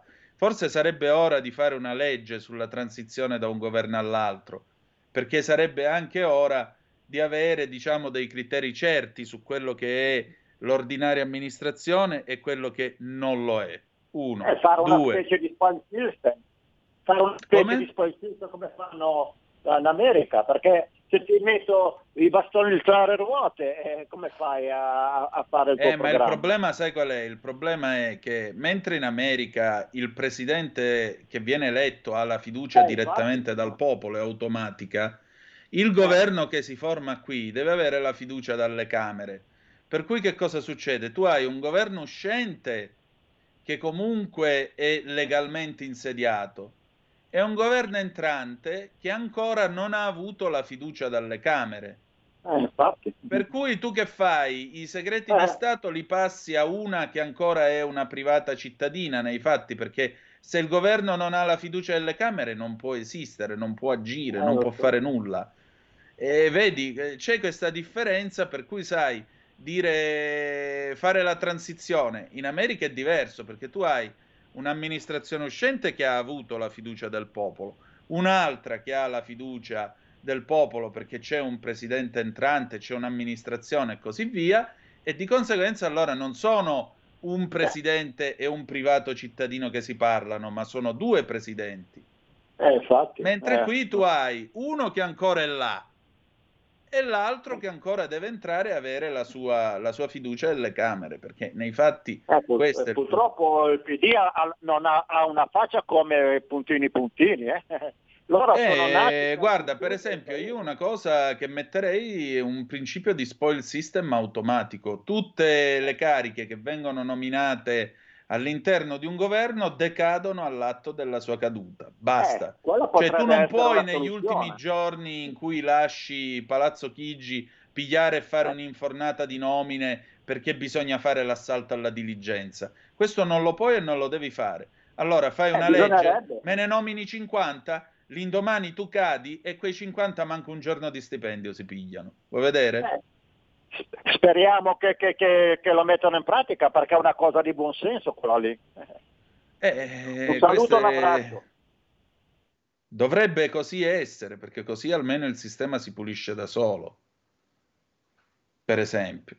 Oh, altre zappe. Buonasera Antonino, noi scontiamo il fatto che la sinistra negli ultimi 40 anni, quando abbiamo cercato di avere una politica africana, ha agitato l'argomento del fascismo con le colonie. È vero, è vero ribadisco, eh, sinistra che ignora, è ignorante nel senso che ignora il fatto che la Repubblica Italiana, quella con la Costituzione più bella del mondo, ha esportato i principi della Costituzione più bella del mondo, nata dalla Resistenza, eccetera, eccetera, eccetera, nella Somalia italiana, che era una colonia del Regno d'Italia, appartenente all'impero italiano. E questo è un fatto.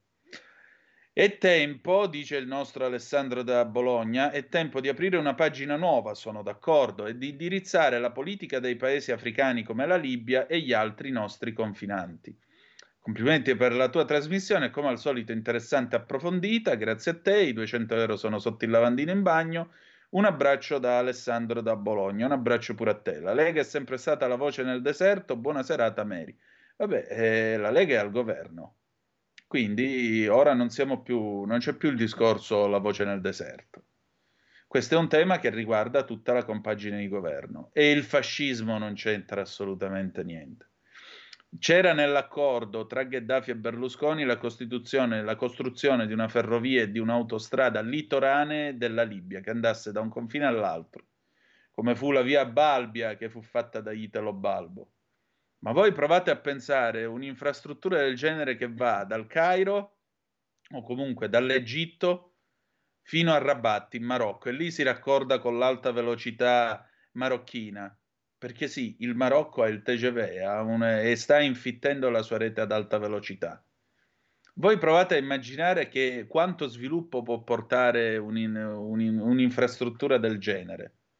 Quante imprese italiane possono sorgere lungo queste due vie di comunicazione? Per esempio, per esempio.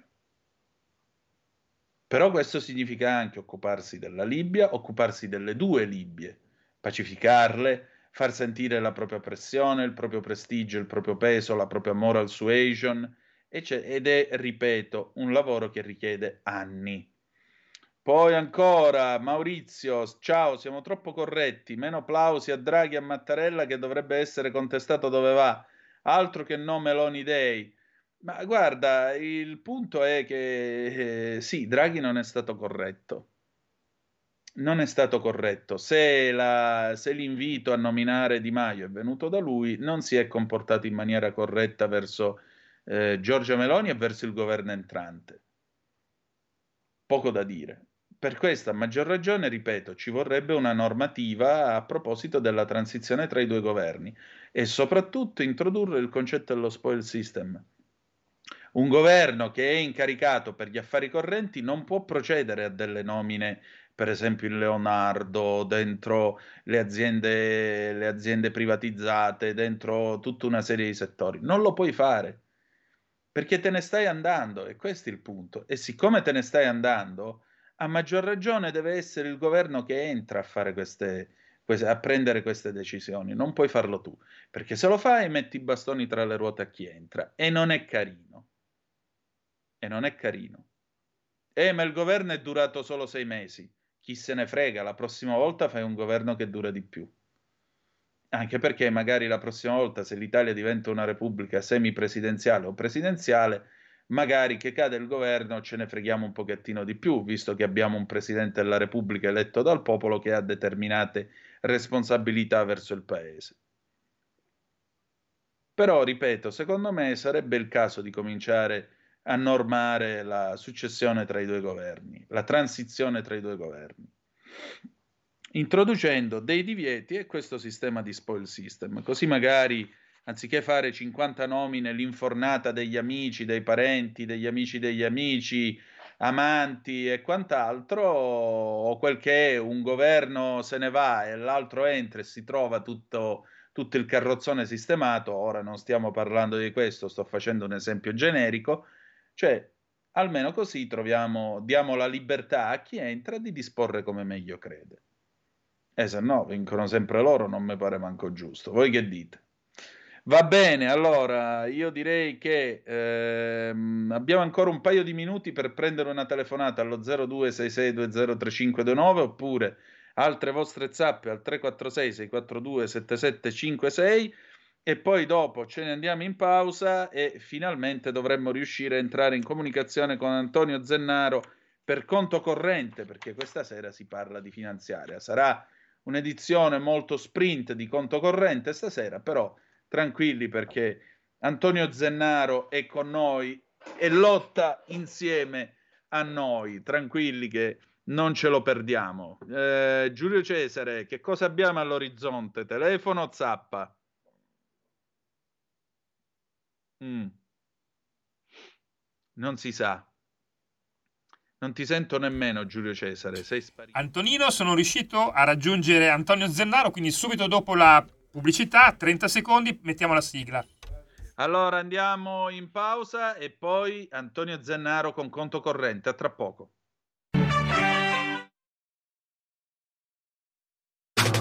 Stai ascoltando Radio Libertà. La tua voce libera, senza filtri né censura. La tua radio.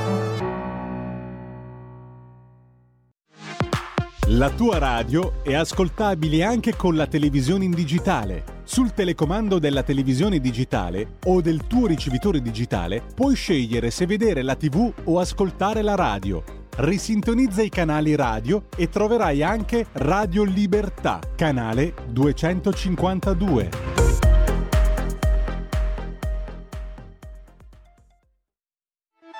Stai ascoltando Radio Libertà, la tua voce libera, senza filtri né censure, la tua radio.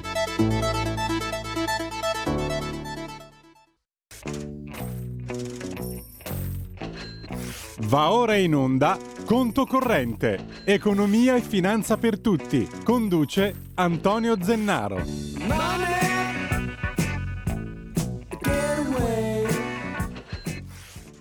E la linea va subito da Antonio Zennaro e ad Antonino Danna. Oh, stasera in apparizione telefonica, ma eccolo qua con noi, Antonio Zennaro. Ciao Antonio. Buonasera, buonasera a tutti gli ascoltatori. Antonino, buonasera, scusatemi, ma sono appena sbarcato a Milano per degli impegni di lavoro, quindi non ho potuto fare, ero in aereo, quindi non mi potevo collegare. Quindi mi scuso con tutti gli ascoltatori. Benissimo, benissimo. Allora, eh, senti, il tema di stasera mi sembra piatto ricco, micificco. Che si fa con questa finanziaria? Come ti è sembrata la finanziaria? Allora, la finanziaria è stata presa bene dai mercati mm. perché comunque c'è quello che era stato promesso e l'inizio di tutta una serie di cantieri, dalla previdenza a, anche alla semplificazione, riduzione del reddito di cittadinanza, a anche gli aiuti alle famiglie con reddito più basso, a anche una riforma del 110. Eh, quindi si può dire che quello che era stato promesso si sta iniziando a farlo, ovviamente è la prima legge di bilancio e quindi non è che puoi fare tutto dalla mattina alla sera. Quindi questo è stato apprezzato dai fondi di investimento, dai mercati, come un atteggiamento responsabile da parte del governo e quindi questo è sicuramente importante perché non è che si è arrivato là e si è eh, spaccato tutto no? con anche eh, promesse no? economico-finanziarie. Quindi sicuramente il, um, eh, questo è stato visto come un atteggiamento responsabile, eh, ma quello che deve essere fatto bisogna prima o poi iniziarlo e questo è stato fatto. Dopodiché eh, bisogna capire come poi eh, verranno ampliate, rese operative tutta una serie di cose, come ad esempio il tema reddito di cittadinanza, no? perché eh, sicuramente ci sono otto mesi per fare la riforma, quindi il governo ha preso tempo, nel frattempo ha ri- semplificato, ridotto gli impegni su questa voce di spesa in attesa poi di trasformare. Secondo me molto probabilmente poi si andrà verso incentivi alle imprese, eh, quindi trasformare il reddito da reddito da divano a reddito di lavoro, quindi permettere alle persone di lavorare, formarsi e non stare a casa 3-4 anni come è accaduto adesso. Perché se tu stai a casa 3-4 anni e non lavori neanche un giorno, tu perdi il contatto anche col lavoro e non vieni formato per quello che può essere l'esigenza lavorativa delle aziende, delle imprese. Quindi lo Stato ti deve mettere in una condizione di lavorare, però non meglio che farlo con un'impresa. Cioè se io vado a lavorare da un artigiano che quell'artigiano mi forma, mi permette di lavorare, magari all'inizio eh, diventa un reddito di inserimento lavorativo e poi successivamente, magari se sono bravo, mi conferma il lavoro. Quindi questo atteggiamento un po' più pro, impresa no? del nuovo governo viene visto bene, viene visto una risposta eh, a un contenimento dei conti pubblici, perché mm. è vero che potevamo anche fare 70, 80, 90, 100 miliardi di deficit, ma questo deficit poi il governo italiano deve andarlo a finanziare sui mercati e l'abbiamo trattato in una delle puntate di eh, conto corrente, no? Sì. l'aumento del costo del, degli interessi sul debito. Quindi eh, fa bene il governo, secondo me, in questa fase a non esporsi troppo, perché è un governo di centrodestra, un governo di destra, un governo che non è della sinistra globale dei poteri forti, quindi ogni passo falso che avrebbe fatto questo governo che ha gli occhi addosso di tutto il mondo eh, poteva far mettere in difficoltà e quindi aprire una, ad esempio una tempesta finanziaria, far schizzare il rendimento dei titoli di Stato al 9-10% e metterci in difficoltà. Quindi ecco. ben eh, buona la risposta del governo e mi sembra poi sulle infrastrutture che Matteo stia facendo, creando le premesse per una rivoluzione sulle infrastrutture, però questo ne parleremo nelle prossime puntate.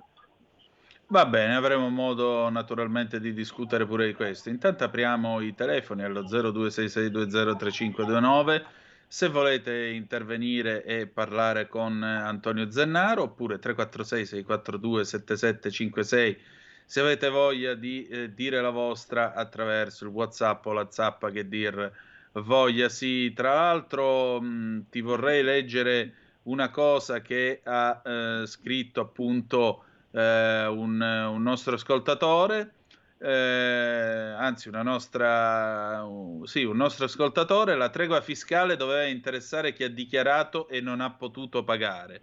Ora iniziamo con i distinguo per quanto riguarda la, eh, la tregua fiscale. Qualcun altro dice invece saldo e stralcio eh, per, anche per le cartelle che arriveranno fino al 31 di dicembre di quest'anno. Tu che ne pensi? Allora Antonio, diciamoci, io personalmente, culturalmente sono a favore di un condono. So che sta cosa fiscale, cioè creare una vera grande pace fiscale e eh, ristabilire un patto tra cittadino e fisco, però questo deve essere fatto solo se tu cambi completamente il sistema fiscale. Cioè questo certo. puoi fare in un'ottica di nuovo patto tra cittadino e Stato, quindi puoi ripartire.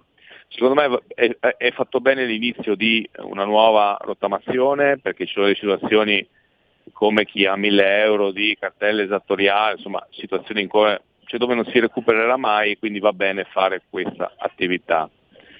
Però i distinguo a me non mi piacciono, perché oggi, vi dico la verità, se io avessi una cartella esattoriale dal 2004, 2005, scusate, 2015, 2014 di 800 euro e non la pago, se io vado in banca e non posso fare un mutuo, non posso fare neanche il prestito per la moto.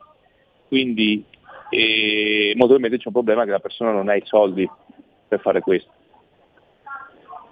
Esatto, esattamente. Ma guarda, ma eh, mi spieghi una cosa Antonio, ma perché se uno dice la parola con la C, ovvero sia condono, immediatamente sembrano come quando sembrano gli indemoniati quando gli buttano l'acqua santa addosso. Ah, il condono va da retro Satana. Perché? Perché c'è questa idea che condono no, condono c'è, brutto brutto c'è, brutto? Perché? C'è un'ottima operazione mediatico-culturale che viene portata avanti da anni in cui eh, chi ha un problema col fisco è un uh, delinquente, un grande ecco evasore, appunto. si fa vedere lo yacht, no? Poi vai sì. a vedere i numeri, cioè magari c'è, faccio un esempio, ho chiuso sì. l'attività perché perde, perdevo soldi, sono magari un artigiano, mm. ho chiuso il negozio, non manco un artigiano, un commerciante, ho chiuso il negozio perché non...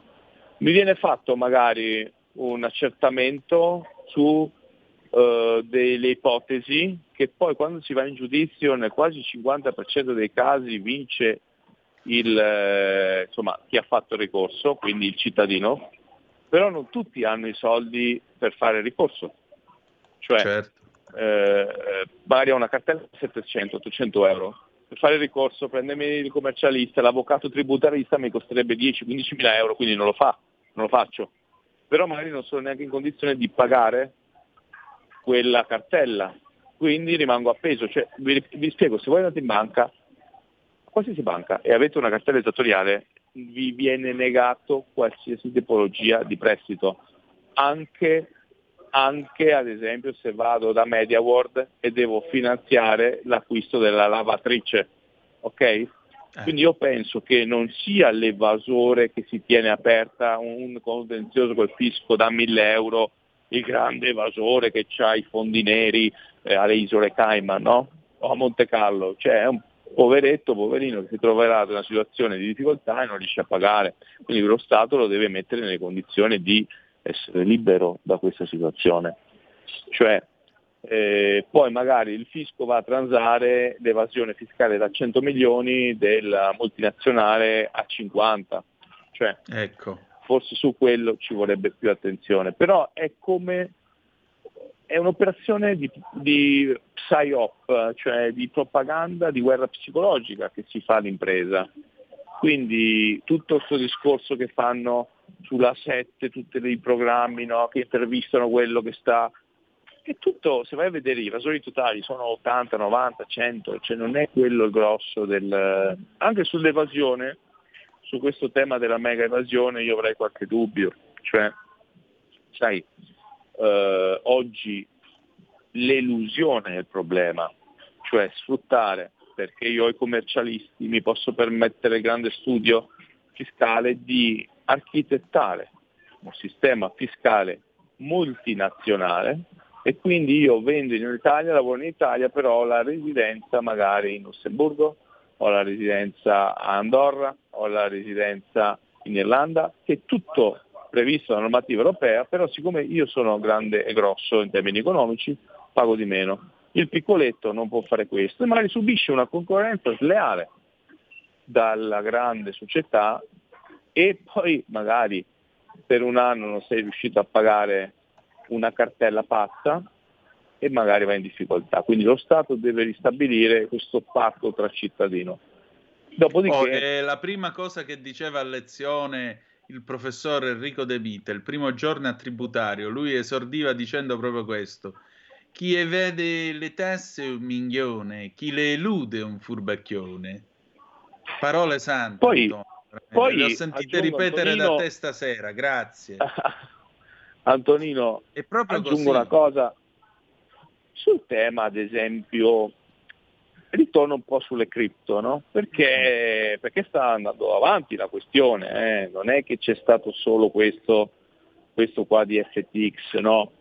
Certo. Eh, FTX, isole Bahamas, eh, vai a vedere l'altro, un'altra Cayman, cioè, quello che voglio dire, e su tutta, tutte entità pompate, pompate dai media, media internazionali, criptovalute, cioè, cioè alla fine qua andiamo con, con, con, all'artigiano che magari eh, non riceve a fine mese e, e c'ha poi magari la contraffazione, no? Cioè, quindi eh, io riporterei invece, secondo me, farei una grossa lotta su queste pseudo piattaforme, no? sul pagare le tasse, come lo paga la persona che fa l'agente di commercio, ad esempio, no?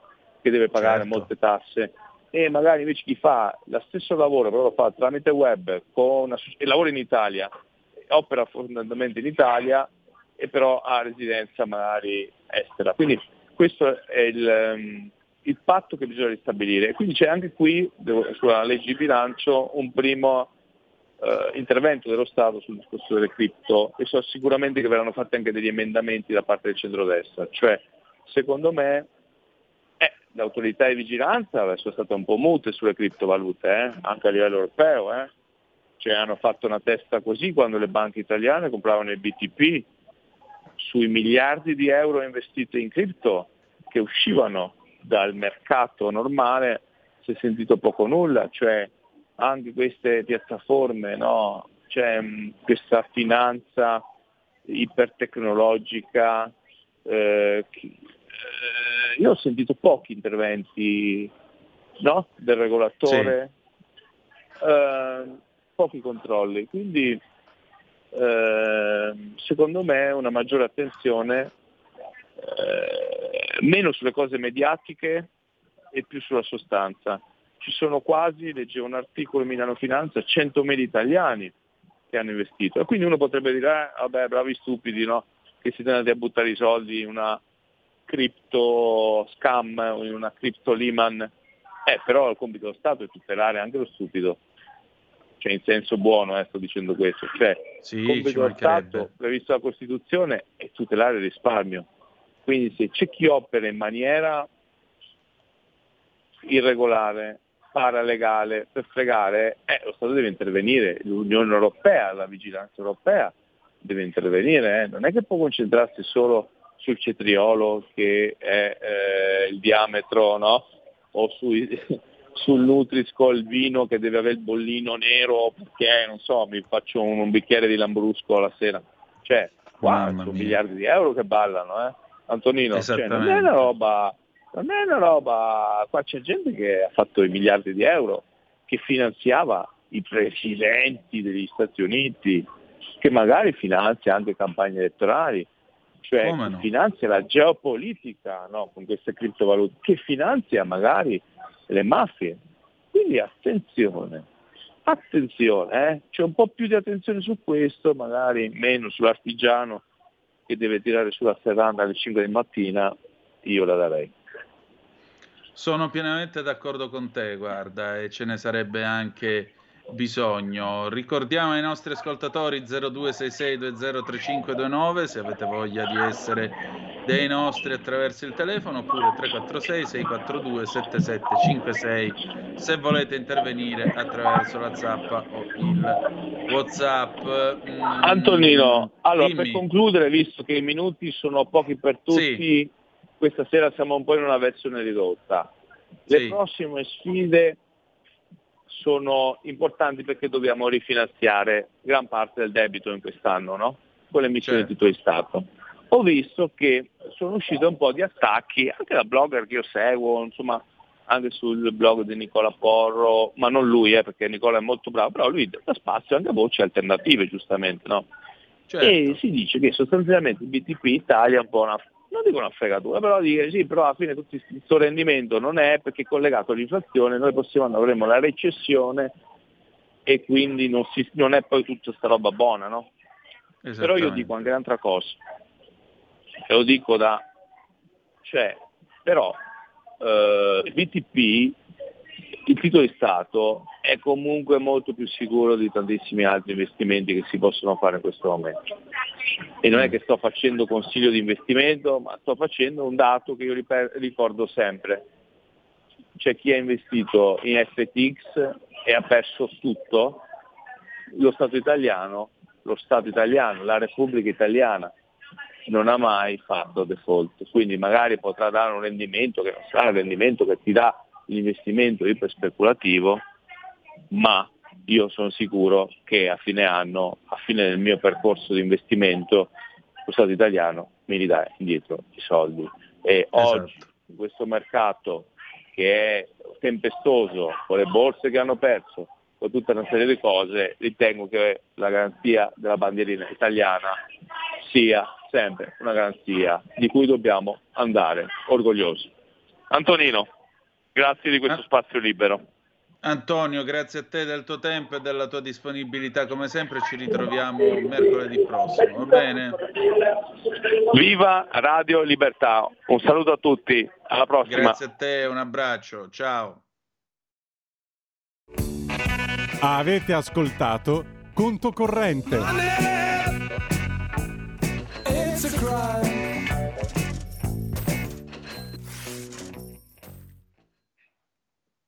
Oh, e adesso, ladies and gentlemen, siamo alla fine di questa nostra, di questa nostra trasmissione. Si sono materializzate le colleghe egregio regista. Stanno parcheggiando orora, quindi fra un minuto potremo fare il promo.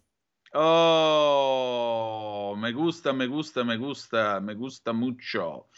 Ebbene sì, lo ricordiamo per eh, chi ci sta ascoltando, dopo di noi andrà in onda Giallo Club, la prima puntata condotta da Malika Zambelli e Laura Marinaro, quindi restate con noi perché sarà una puntata quanto mai di un programma che si candida a diventare realmente di culto da parte delle ascoltatrici e degli ascoltatori di questa trasmissione. Stasera poi l'argomento è alquanto croccante e di conseguenza, insomma, vediamo che cosa ci racconteranno le nostre due brave colleghe che questa sera cominciano questo loro cammino. Eh, soprattutto diamo il benvenuto a Laura Marinaro che, ripeto, inizia questa sera questo percorso con noi.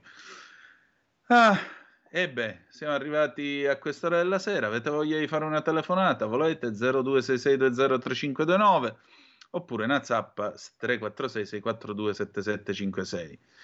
Non siamo pronti, mi scrive qualcuno che non si firma, ad accettare una donna premier. È vero, i giornalisti davanti al maschio Alfa Draghi si comportavano in modo servile. Col presidente Meloni alzano il ditino, criticano, si lamentano. Ma che vuole questa piccola donna? Come si permette di dirci che non può rispondere più perché ha un impegno? Stanno crepando di rabbia, persino alcune donne la contestano. Che tristezza, non è cambiato quasi nulla. Queste donne di oggi vorrebbero essere uomini perché incapaci di essere donne. Che tristezza. Grazie per dare la possibilità di dire la nostra a noi piccoli sconosciuti. Ciao. Tu non sei uno sconosciuto o una sconosciuta. Tu sei tu. E io esisto, cara o caro sconosciuto, perché tu stasera, e chissà quante altre sere, hai messo una e una, due orecchie per starmi a sentire. Per cui sono io lo sconosciuto, non tu. Perché altrimenti io sarei a te sconosciuto e non esisterei, perché la radio è questo. Quindi no, queste cose non le scrivete, che non è giusto, non siete sconosciuti. Poi, Ancora Gianni da Genova, perché non si adottano per le aste dei BTP il modello competitivo come per esempio la Germania e non le aste marginali come da noi che in tanti anni ci sono costati miliardi di interessi in più e allargare il numero dei soggetti preposti per le aste? Non lo so, ammetto di non saperlo, io ahimè quando non so una cosa dico non lo so. non ho il talento di riuscire a indovinare persino la risposta senza nemmeno sapere la domanda. Giuro, questo non, non ce la faccio, non ce la faccio. Mm, le 19.50, siamo proprio arrivati alla fine, alla fine, alla fine di questa trasmissione. Tra l'altro, dopo di noi, eh, prima di Giallo Club, ci saluteremo con una bella canzone d'amore e stavolta sono andata a pescare molto nel Nazional Popolare. Claudio Villa, un amore così grande del 1984. Non so perché, ma ieri sera mentre preparavo il copione mi è venuta questa botta di Nazional Popolare e poi Claudio Villa ci sta sempre bene perché non lo so, mi sento un po' ametrano quando, quando lo ascolto, no? Ve lo ricordate la scena quando Ametrano arriva al confine con l'Alfa Sud? Alla cassetta, a radio che cassette, come dirà nel finale, e si sente binario, rette parallele della vita. Per me è finita, e per me è finita anche la puntata se non arrivano le colleghe. Quindi io, io avrei piacere a eh, salutarle e augurare loro il meglio come diceva un mio compagno di collegio, a farti gli auguri per l'in-bocca al lupo, però, però se qua non possiamo neanche dargli l'augurio dell'in-bocca al lupo, noi andiamo avanti lo stesso. Uh, sono qui su Twitter, stavo guardando questo tweet eh, di un'ora fa di, di Libero. Nuovo attacco di formiglia alla Meloni, il conduttore di Piazza Pulita contesta il botta e, risposta con i giornalisti. Deve rispondere a tutti, troppo aggressiva, lavori su se stessa. Ma troppo aggressiva, lavori su se stessa. C'è modo e modo di porre le domande. Le, le... Io non ho mai amato l'uso del, del, microfono come una clava come un interrogatorio, come... o un modo anche aggressivo di porre delle domande.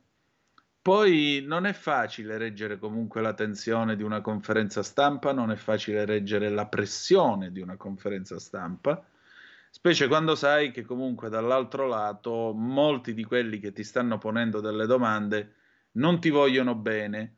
Ora, non è che uno si alza la mattina e fa il presidente del consiglio perché gli vogliano bene, perché quando eh, appare alle conferenze stampa la cullino o le facciano le carezzine e le dicano come sei bella solo tu. Non è questo il punto.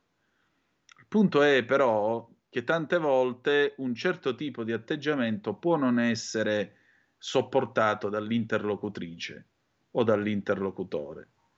E può anche succedere che magari un certo tipo di, un certo modo di porre le domande non sia, diciamo così, sopportabile fino a un certo punto. Tutto qua né più né meno. Eh, un consiglio, se mi posso permettere, cara Giorgia, quando vedi che il metodo è quello della clava, fai come facevano certi presidenti tipo Nixon o lo stesso Reagan. Davanti a una domanda posta in maniera aggressiva o una domanda cretina, perché esistono anche le domande cretine, George Bernard Shaw diceva che bisogna essere dei geni per riuscire a porre le domande, perché a dare delle risposte siamo bravi tutti. Quando ti trovi davanti a questo c'è un modo, eh, un modo molto semplice per uscirne allunghi il dito, punti qualcun altro nella sala e dici what's next question? Qual è la prossima domanda? Ah, fantoculo. E vai avanti. Senza fantoculo, basta che dici chiedo scusa, qual è la prossima domanda? E passi oltre. Glisson. C'è problema. Bene, eh, tanto la gente non è stupida. La gente non è stupida. E la gente capirà, molto semplicemente. Perché qui non si tratta di negare la funzione della stampa nella società. È chiaro che la stampa deve porre le domande. C'è semplicemente modo e modo di porle. Tutto qui. Non è molto difficile come, come concetto. Come concetto. Allora, eh, Giulio Cesare, che fa? Chiudiamo? Mm? Giulio Cesare tace. Giulio Cesare deve essere ormai in estatica adorazione delle colleghe, rapito dalla loro bravura nonché venustà, se posso dire questa cosa, per cui ormai sono le 19.55, io devo chiudere. Antonino, ah, ecco. Guarda, guarda chi si rivede. Ciao, come stai? da quanti anni? Eh, 14 per la precisione. Sì, abbiamo fatto l'esame a Roma, Ebbene, no? sì. Abbiamo fatto l'esame a Roma, abbiamo fatto il corso di preparazione all'Università Cattolica. Eh sì, eh già. Eh sì, ne abbiamo, ne abbiamo viste anche abbastanza di tutti i colori. Io avevo più Continuiamo a capelli meno vederle. Eh? Continuiamo a vederle. Vabbè. Eh zitta.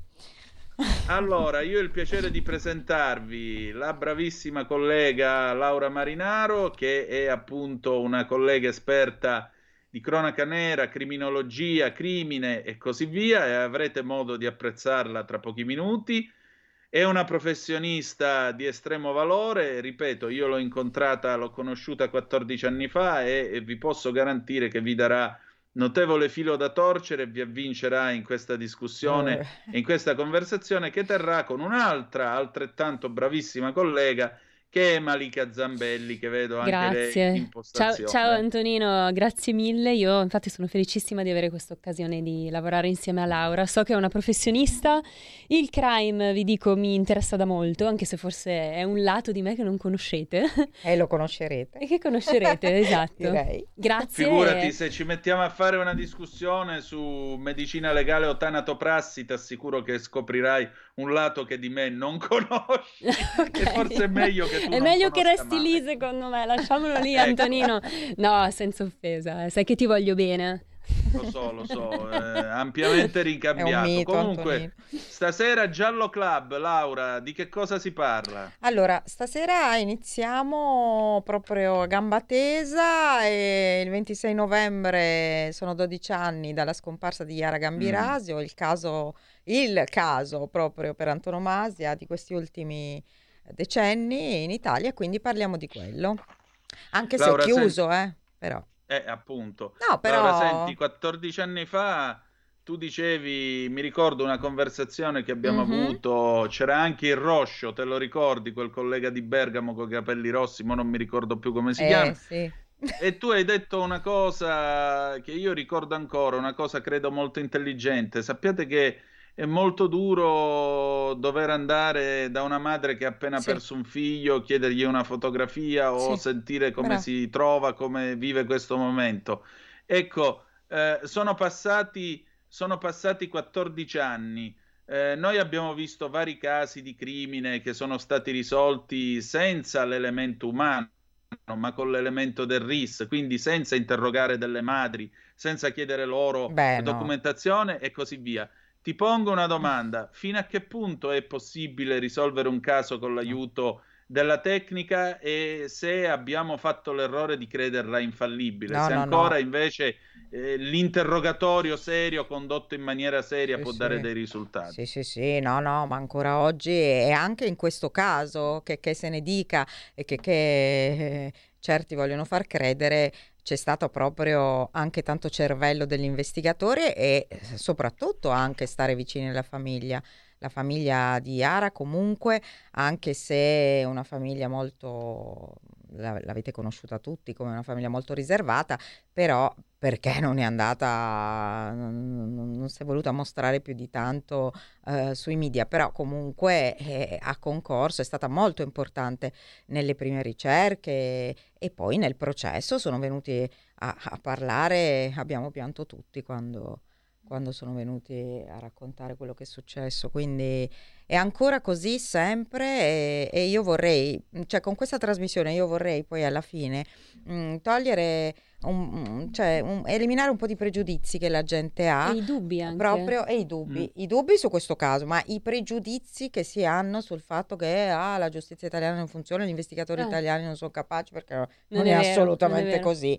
E sono molto capaci, sono anche molto più capaci di tanti, Di tanti altri. di tanti altri che mh, hanno molti più errori, contano molti più errori giudiziari rispetto a noi, peraltro, altri paesi.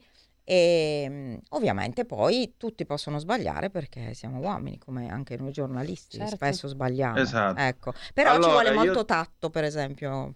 Mm. Esatto, il tatto, altro, altro Eh, tema, sì. l'uso del microfono come una clava. Beh. Va bene, io devo chiudere, se no stasera trovate un altro cadavere in via Bellerio che sapevo io.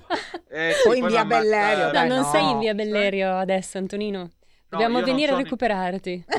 Eh, ma c'è chi mi viene a pigliare, non ti preoccupare. Comunque- meno male, meno male. Almeno quello. Comunque, comunque, io allora Laura, benvenuta Grazie. a bordo e buon lavoro. A Grazie. te Malika, in bocca al lupo a entrambe perché Viva il lupo. dire, Viva il lupo, Sempre. seguiteci in tantissimi. sempre, grazie per essere stati con noi. Tra poco, appunto, Laura Marinaro e eh, Malika Zambelli con eh, Giallo Club. Noi chiudiamo qui, appuntamento domani sera alle 18.05 trattabili sulle magiche, magiche, magiche onde di Radio Libertà. Niente canzone d'amore, ma ricordate che malgrado tutto, the best is yet to come, il meglio deve ancora venire. Vi ha parlato Antonino Danna. Buonasera. Avete ascoltato Zoom, il drive time in mezzo ai fatti.